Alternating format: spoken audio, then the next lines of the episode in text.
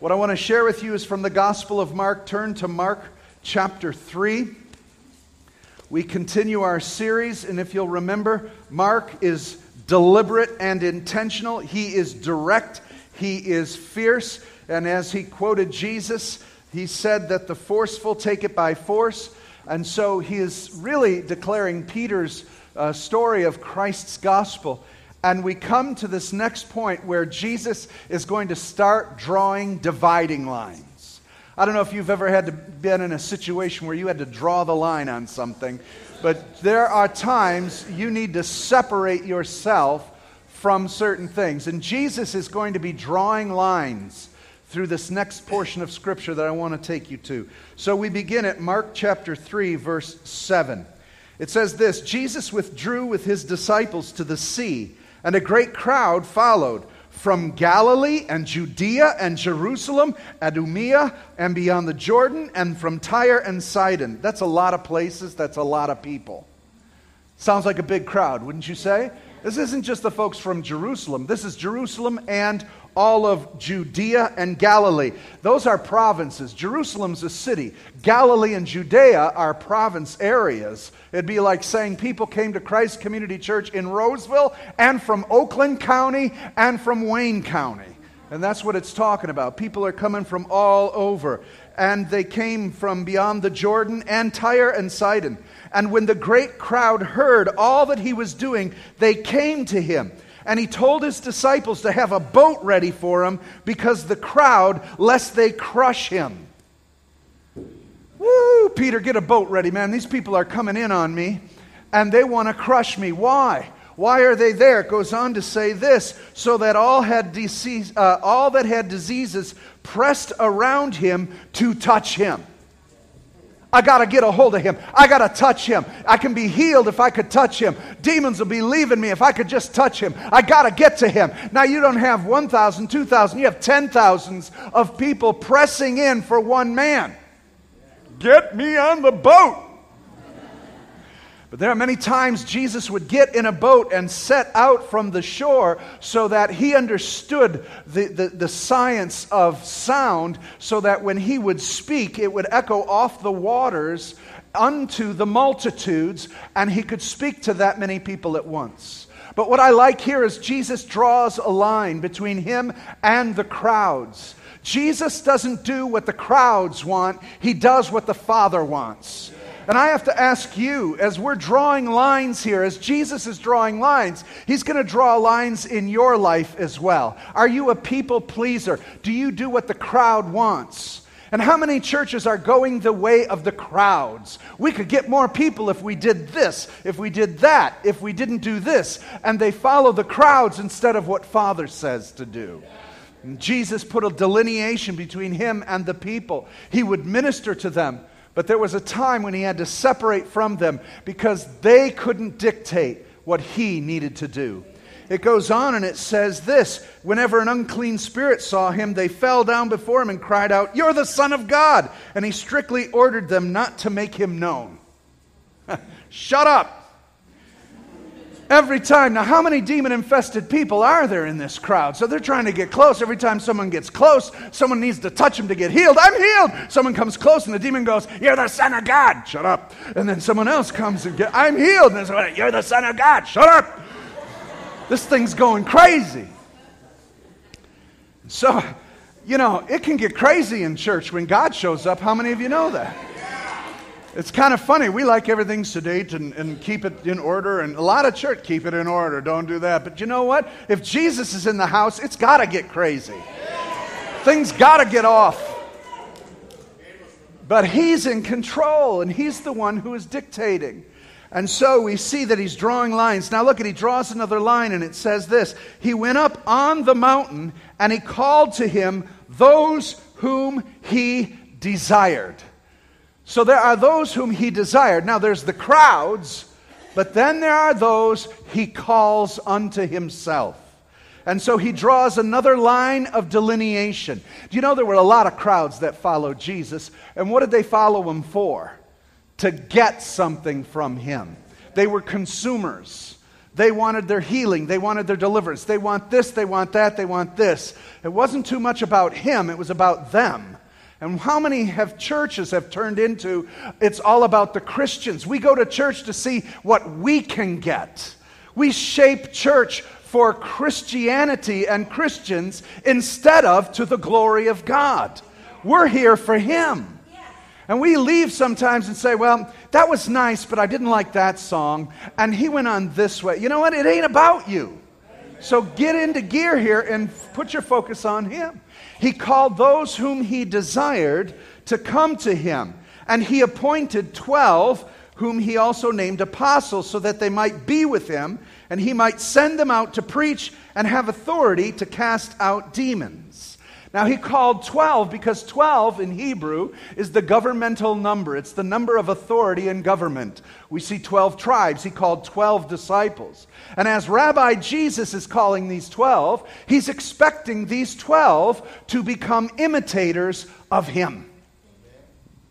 As imitators of him, every disciple of their rabbi, no matter who the rabbi was, they studied that rabbi so that they would one day take the place of that rabbi, know his teachings, which were called his yoke. They would take his yoke upon them. All of you who are weary and heavy laden, what? Come to me and I'll give you rest. Take my yoke, my teachings upon you, and they are light because he is the truth. And if you have the truth, you'll be set free. Nothing lighter than that, right? And so these 12 are the governing authority that are going to live, act, and move as Jesus does. And they're going to disciple others who will disciple others who will disciple others. Till 2,000 years from now, we've got a room full of disciples who are imitating Jesus and he called them to himself. He drew another line to delineate this group from the world. You're not of the world, and you're not part of the world. You're now my disciples. You don't follow the ways of the world, you follow the ways of your master, Yeshua, Jesus. And he said this is why he called them. Number one, that they might be with him. See, the other people weren't willing to give that up. How many of you remember when there was a crowd around Jesus, they came because he fed them? And so the next day they all gathered around. John tells us this in John 6. They came over because they all wanted more food. Free meal. This is great. I'll take a Whopper and a cheeseburger, Jesus. So Jesus, seeing the crowd, hey, now, if he was from the 20th century, he'd play to the crowd.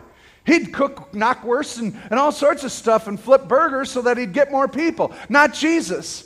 Jesus would draw a line to delineate the serious, those who want truth, from those who just want something for themselves. And so Jesus said in the crowd, Hey, listen, uh, you folks who want something to eat, look, and I got to tell you something. If you want any more of this, you got to eat my flesh and drink my blood. Okay? And guess what happened to the crowd? Jesus said, I'm calling this 12 so that they'll be with me. Why with me? So they'll know how to act the way I act. Everywhere I go, when I lay hands and cast out demons, they're going to learn how to do it. I'm going to go to Galilee. I'm going to go to the Jordan. I'm going to go to Jerusalem. I'm going to go where there's trouble. I'm going to go to the where there's demonics. I'm going to go everywhere, and you're going to go with me. And the dust of my feet should be on your robes. You're that close to me. How many of you are willing to go where Jesus goes? Ah, yeah, okay. How many of you are willing to leave your job today when he says go? Two years to retirement, hold on. Couldn't we time this a little better, Jesus? Let's think this through, Lord.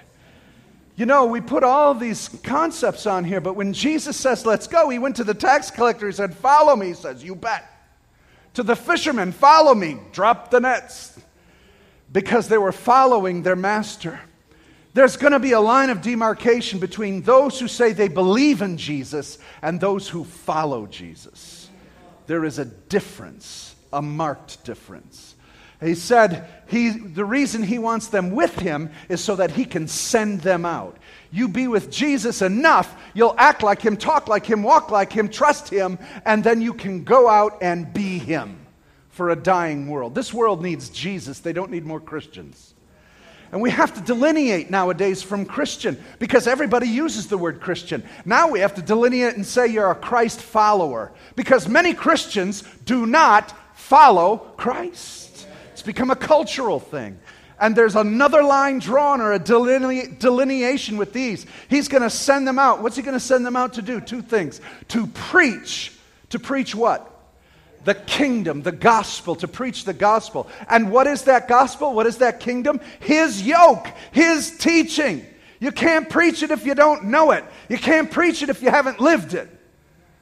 And so He wants them to be with Him so that they can go out and preach what they hear Him teaching.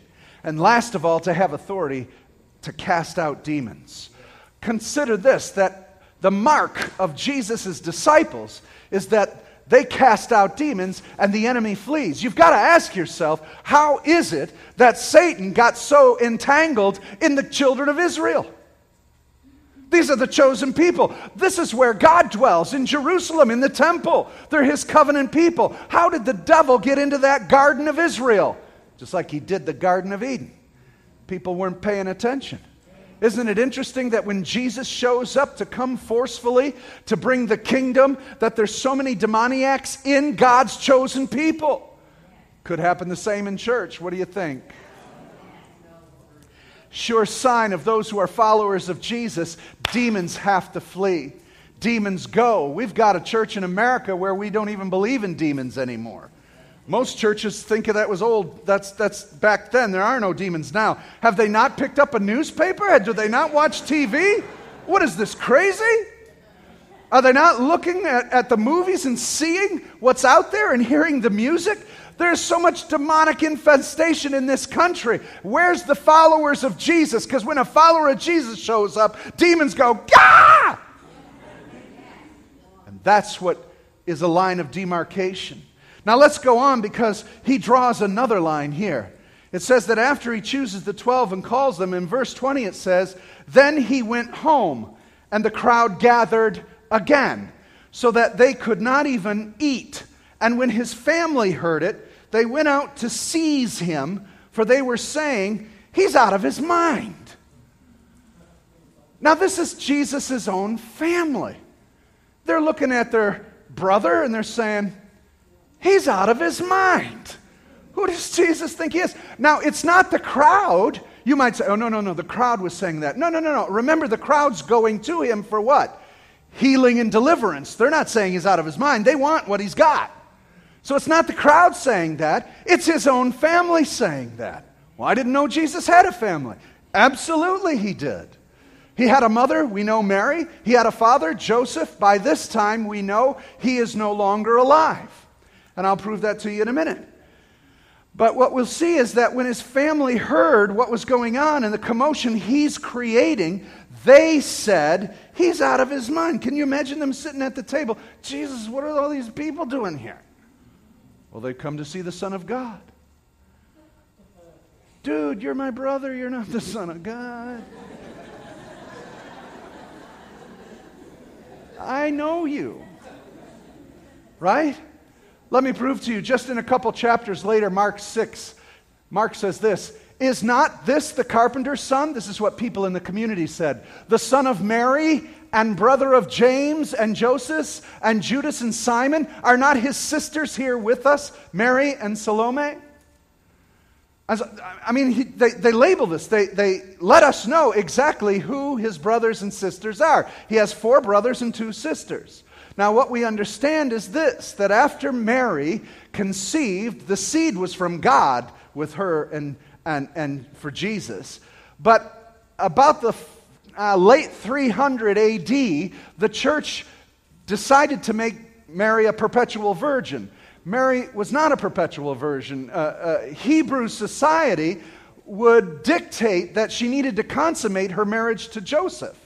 Uh, and so after Jesus was born, Mary, or Miriam is her Hebrew name, would have consummated her marriage with Joseph and had other children. That would have been the Jewish thing to do to secure the covenant that she had with Joseph. Now we see that there were four brothers James, Joseph, Judas, and Simon, and two sisters. Uh, church history says the two sisters' names is Miriam and Salome. And so there are siblings to Jesus. And what our verse told us is that these siblings said, You're crazy. They didn't believe him. Uh, and so we go on and look at what John chapter 7 says. In John 7, it says this Jesus' brothers urged him to go to Judea for the celebration. Go where your followers can see your miracles, they scoffed. You can't become a public figure if you hide like this. If you can do such wonderful things, prove it to the world. For even his brothers didn't believe him. Now, some people try to say, well, that's his disciples talking. Well, no, his disciples believed him. And they were followers. These people are scoffing him. And as the scriptures I just referenced, these are his brothers and sisters. Now, that's a fascinating thing. I don't know if any of you have ever run into this in your own family. But that can happen. Can you imagine? His brothers are, are goading him. Come on, Jesus, you're going to do all these great things, Messiah. Why don't you go down and prove it? Do it in public. Wow. Now, we know Paul tells us uh, in Galatians when he talks about the resurrection appearances of Jesus, he says that Jesus rose from the dead, and when he did, when he did, he appeared to James, his brother, and to Peter, and to 500 at another time. So in Corinthians, he tells us that too. So Paul is even confirming that Jesus had a brother named James who didn't believe in his brother Jesus, scoffed at him, and said he's crazy, right? But once he saw his resurrected brother, he believed. And in fact, he became the head of the church in Jerusalem. And so that's pretty amazing. But here Jesus draws a line. You see, look at verse 31 of Mark 3. And when his mother and his brothers came, and standing outside, they sent to him and called him. And a crowd was sitting around him, and they said to him, uh, Your mother and your brothers are here, and they want you. Why did they want him? Why did his mother and brothers want him? Because he's out of his mind. That's what they thought, right? And he answered, Who's my mother and who are my brothers? And looking at those who sat around him, he said, Here are my brothers, here is my mother, and here are my brothers. Whoever does the will of God, he is my brother and sister and mother. He drew another line between family relationships and said, If you're going to follow me, that love is greater than your family situation. Following Jesus is greater than following the crowds, and it is coming unto him to personally follow him wherever he goes. And it also means you may have to no longer follow your family, but follow Christ. In fact, he said this in Matthew do not think that I come to bring peace on the earth. I've not come to bring peace, but a sword. I have come to set a man against his father, a daughter against her mother, a daughter in law against her mother in law, and a person's enemy will be those of his own household. Whoever loves father and mother more than me is not worthy of me, and whoever loves son and daughter more than me is not worthy of me. Our love for Christ must be the ultimate love in our family. Now, understand the Hebrew content of this. Don't think you need to go home and tell your mother, I hate you. In Jesus' name. No. Honor your mother, father, honor your brother, sister. You know, we're, we're to care and to love. But if they cause you to choose between them and Jesus, who should you follow? Jesus. Jesus. And in your devotion to Christ, you should be showing the love that they need to see. Some of you have been doing this for many years with an unsaved spouse, an unsaved loved one. But you must follow Christ above all things. Even Christ drew a line with his own family. Now, they, come, they came around. How many of you know that? but he had to draw the line. So he draws another line that goes beyond even our closest relationships so that we would follow him. He goes on, let's go back now. Now, we see him at the house. His, his mom and his brothers are, are coming to see him because they think he's out of his mind. They end up there and, and say, We want to talk to you. And he says, uh, I don't listen to you anymore. Right? He listens to the Father. He began his ministry, he's 30 years old. You're not my mother, you're not my brothers. I will go do my Father's will. Amen? But someone else came along. Look at verse 22. The scribes and the Pharisees came down to Jerusalem saying, He's possessed by a devil. And everybody's got an opinion of Jesus. Guess what? Everybody's got an opinion of you. Right? So everybody thinks he's magical. Touch him and you get healed. Woo! So they think he's magical. Then he's got his disciples who know who he is, but then he's got his own family saying he's crazy. And then you got the Pharisees saying he's demonic. You better know where you stand, or you'll be tossed by all of these opinions of people round about you. And how many of you know peer pressure takes most people out? So you need to know where do you stand with Christ? Be a Christ follower. Well, they go on and they say, He's possessed by Beelzebub, the prince of the demons. That's how he casts out demons. Yeah, that's how he does it. And then he said to them, Look it, can Satan cast out Satan? If a kingdom's divided against itself, that kingdom can't stand. If a house is divided against itself, it can't stand. If Satan rises up against himself to beat himself up, he's divided. He can't stand. But the end will come. No one can enter a strong man's house and plunder his goods unless he first binds the strong man. Then indeed he may plunder his house. Jesus draws another line and says, I am not Satan. I'm not demonic. As a matter of fact, I'm thumping him. I am stronger than him, and he's out of here. He draws a line and a delineation between the powers that Israel feared. They feared the demoniacs. They feared this. They became a, a, a, superstitious religious people. By their religion, it couldn't handle the power of Satan.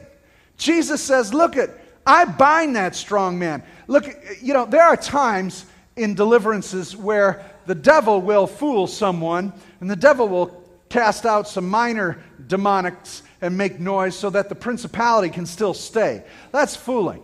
But you, you can't vanquish the devil can't vanquish himself. Jesus came in and busted him up. Jesus came in and drove him out. Satan can't do that against himself. He absolutely crushed him under his feet. And he said, You can't enter into a strong man's house unless you bind him first. And that's exactly what Jesus did. When Jesus started his ministry, he busted up the stronghold of Satan over Israel. He's coming. Wherever he's going, people don't even ask to get delivered. The demons know who he is, and they just cry out, I'm out of here because he's that powerful and that ferocious. Remember, the forceful take it by force. The kingdom of God has arrived on the shores of Galilee. The kingdom of God and the king has stepped on the land, and every demonic power flees. How many of you remember when Jesus sent his disciples into the cities to go pray and deliver? When they came back, Jesus said, He said with excitement, I saw Satan fall like lightning to the earth. Because when his disciples, his disciples went into that town, Satan was destroyed. He wants his disciples to do the same today. He drew another line in the spirit, this time between demonic and heavenly. And there should be a clear line delineating in the spirit realm today between the church and the demonic the church and false doctrine. There's got to be something more than simply us saying a creed. There's got to be something more than us just saying, I believe in Jesus. Something's got to show up in the spirit realm. Amen? And that's what Jesus said would happen with his disciples. He's got power over Satan. Now, he goes on and he says this he speaks a parable, and this parable is key to him drawing dividing lines. Again, he began to teach beside the sea, and a very large crowd gathered around him, so that he got into the boat and sat on the sea, while the whole crowd was beside the sea on the land. And he was teaching them many parables, and his teaching, he said this Listen, A sower went out to sow. And as he sowed, now that means seed, putting seed in the ground, right? And as he sowed, some seed fell along the path, and the birds of the air came and ate it up and devoured it. Other seed fell on rocky ground where it did not have much soil, and immediately it sprang up. But since there was no depth of soil, when the sun rose, it scorched it and it withered away. Other seed fell upon good soil, but there were thorns. And as it grew up, the thorns choked it off, and it didn't bear fruit.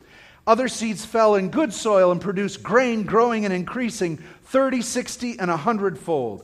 He who has ears to hear, let him hear what I'm saying. So Jesus begins to tell parables.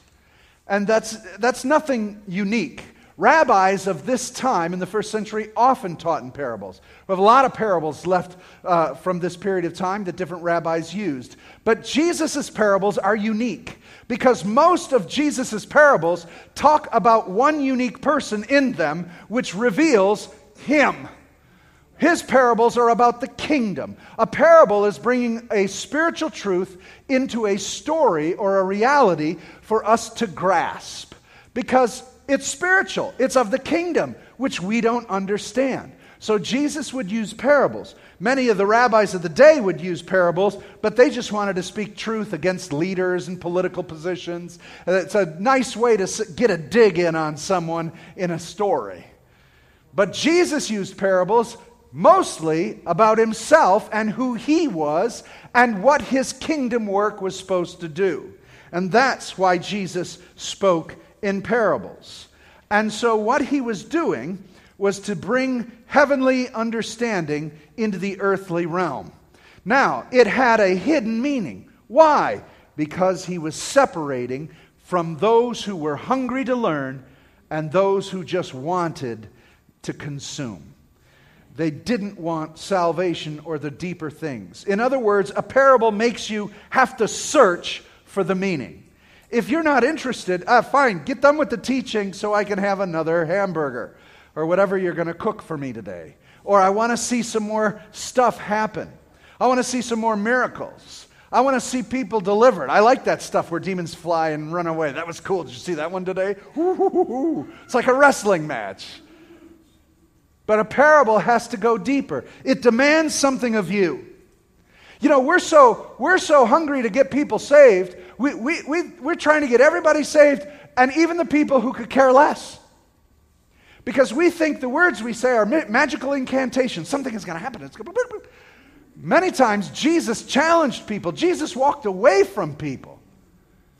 And he would give them the word, but he would know their heart. He would know if they wanted to seek more. And you need to learn to have eyes for those who are seeking for the things of God. And many times, parables would separate the serious from those who are not serious. Listen to what his disciples said. When he was alone, those around him, the twelve, asked about the parables. And he said, To you has been given the secret of the kingdom of God, but for those outside, everything is in parables. So, to the disciples, they knew the secret of God. What's the secret of the kingdom of God? What did they know that no one else knew? Hmm. What did they know nobody else knew? Oh, yeah, him, Jesus. They knew him. He is the secret of the kingdom. It was hidden from man from the beginning of time. The prophets didn't know what time Messiah would come. These are things the angels longed to look into. No one understood. Christ was hidden. If they had known what Christ was doing on the cross, they wouldn't have crucified him, Paul said. It was a hidden mystery, but God made bare his arm. And the apostles are the ones who had the secret. They heard from Rabbi Jesus who he was. Jesus asked Peter, Who do men say that I am? You're the Son of the living God, the Messiah. That's right, Father has revealed that. So you guys got the inside scoop. Everybody else gets parables. Why? Because he's measuring it out. He's only got three years and he has to measure out his message so he can get it to penetrate the entire region of Israel and instruct his disciples. If it came too soon, how many of you remember? A group tried to make him king by force. He split from that. He said, No, uh uh-uh. uh right? And, and every demonic saying, You're the Son of God, you're the Son of God, shut up, don't tell anyone. Not yet. And he spoke in parables, so they had to think about it. They had to understand it. They had to look for it. They had to search for it, so that when the resurrection came, boom, they'd begin to get it. There are things in your lives that, uh, how many of you remember uh, uh, time release capsules? There are things in your lives that have to wait for a time because you're not ready to handle what God needs to release in you. There are things that God is preparing you for revelations, works, and things for you to accomplish. But if He were to give it to you right now, you wouldn't, you'd run, and run away. You'd scream. You couldn't handle it. So there are times of release in God's life. And that's what parables did. It released information out to the people, but they had to search for it. Now, he says something about this. He says, uh, they may indeed see but not perceive. They hear but they don't understand, lest they should turn and be forgiven. But again, they want to go to John's baptism. They want to turn and be forgiven of their sins, so they'll go back to the temple or they'll go to the River Jordan with John. You see, it wasn't time for them to know where their forgiveness comes from. It comes from the cross, and he wasn't there yet.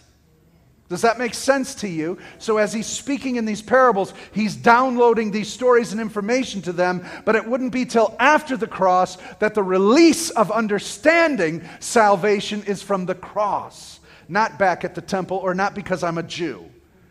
And that's why he used the parables. Now, he says something quite interesting about this parable.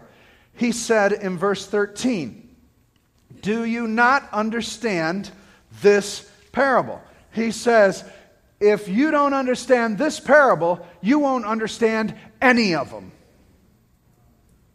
So, this is the key, the kingpin parable. So let's understand what it means. What it means is, again, the drawing of lines and the delineation of the disciples of Jesus.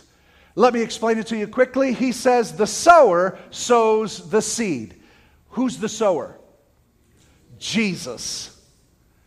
Put this in the context of what Jesus is preaching. Jesus is the sower. We use this for evangelism. We use this parable as evangelism. But that's not what this parable is about. We also reduce this parable down to salvation. This parable is not about salvation. This parable is about Jesus who is bringing the word. What is his word? His yoke, his instruction, his revelation of who he is and what the kingdom is. He is bringing it to Israel. And as he brings it, it falls on hard ground and Satan steals it and takes it away. It then falls on ground that is rocky. So it takes sprout people listen, they go, oh, yeah, that's pretty good. I like it. And then persecution comes, ah, I don't want to follow him. I don't need him. This is too hard. And then it falls on good soil, but you know what? Their care for the riches of this world and their jobs and their family life come and choke it off so they don't receive the words of Jesus. Last of all, that finds good soil. And in the good soil, it produces fruit and it produces a harvest of 30, 60, and 100% return. But see, what we've done with it is we've made it a story about salvation. And we say, well, what it is, is we preach the word. Sometimes it falls on hard ground. And it, this works so far. But then we go, well, it, it falls on rocky ground. People get saved. Uh, and then. Uh, they get saved and, and, but they don't go very far and then they lose their salvation and it falls away from them. And, and then but then there's other people who they get saved but then the cares of this world come and entangle them and they lose their salvation and, and it doesn't take. What does that say about salvation? Is that how cheap this thing is? You see what i mean? Comes and goes comes and goes. It's all up to you. No this isn't about salvation this is about honoring the word of your rabbi. This is about the words of Jesus being his disciple. And now this word becomes more important to the church because we always used it for the lost, when in fact its power is drawing a line of delineation to its followers. How many times has Christ spoken to you and the devil has taken that instruction away because you didn't pay attention? It's not about you having salvation or losing salvation. It's about being a disciple of Jesus. If you don't get this parable, none of them matter. But how many times has Jesus instructed you and asked you to do something and you took it, but because of rocky ground, not much uh, root system, when persecution came, someone bothered you, someone made fun of you, you didn't do what Christ wanted you to do. And so the word becomes null. How about you were called by the Lord? Many of you know you have a calling on your life. Many of you know you're supposed to do what God wants you to do, but the cares of this world and the finance and the job and the money has choked off that calling and that promise. God's promises are without uh, repentance, He'll keep them on you, but we let the world choke them off and we don't do anything with it. Makes a big difference, doesn't it? When you consider that every word of Jesus, every promise, and everything he asks you to do has the potential either to be burned off by persecution, choked off by your preoccupation, or will it produce 30, 60, and 100 fold fruit? Because if it finds good soil in your heart and you say, Yes, Lord, and you are faithful to follow through, you will get a return on what Christ planted in your heart. You'll get 30, 60, and 100 fold. These are the disciples of Jesus. This is the story of Jesus calling his own. He called them who he chose to come unto him, separate from the crowds, those that he's trusted to follow and to cast out demons and to preach this good news. Those who are willing to separate from mother, father, sister, brother, forsake all and follow him, those are his disciples. His disciples who will trample on serpents and demonics and not follow the ways of the world, but follow him. These are the lines drawn and the delineation of those who are his disciples who will not burn off from the heat of the sun nor get choked off because of this world's concerns, but will produce a harvest back to their master and their Savior. That's us. We are his disciples. This is a hard word for American Christianity. Because American Christianity says, yeah, I believe in Jesus. And that's it. That is not a disciple. Because too many folks who say, I believe in Jesus, are a burned out bush or a strangled out growth. They may be saved, but they're not producing 30, 60, and 100 fold fruit back unto the Lord. I would commission you as disciples of the Lord Jesus to obey him, to follow him, to walk after him to serve your Lord and your Master with all your heart, mind, soul, and body, and to love your neighbors as yourself. And in doing this, you will reap a harvest that is coming. If you will obey the words that the Lord gives you today, tomorrow, next week, you will produce fruit 30, 60, and 100 fold. I believe that with all my heart. You are the people of God. Let's bow our heads.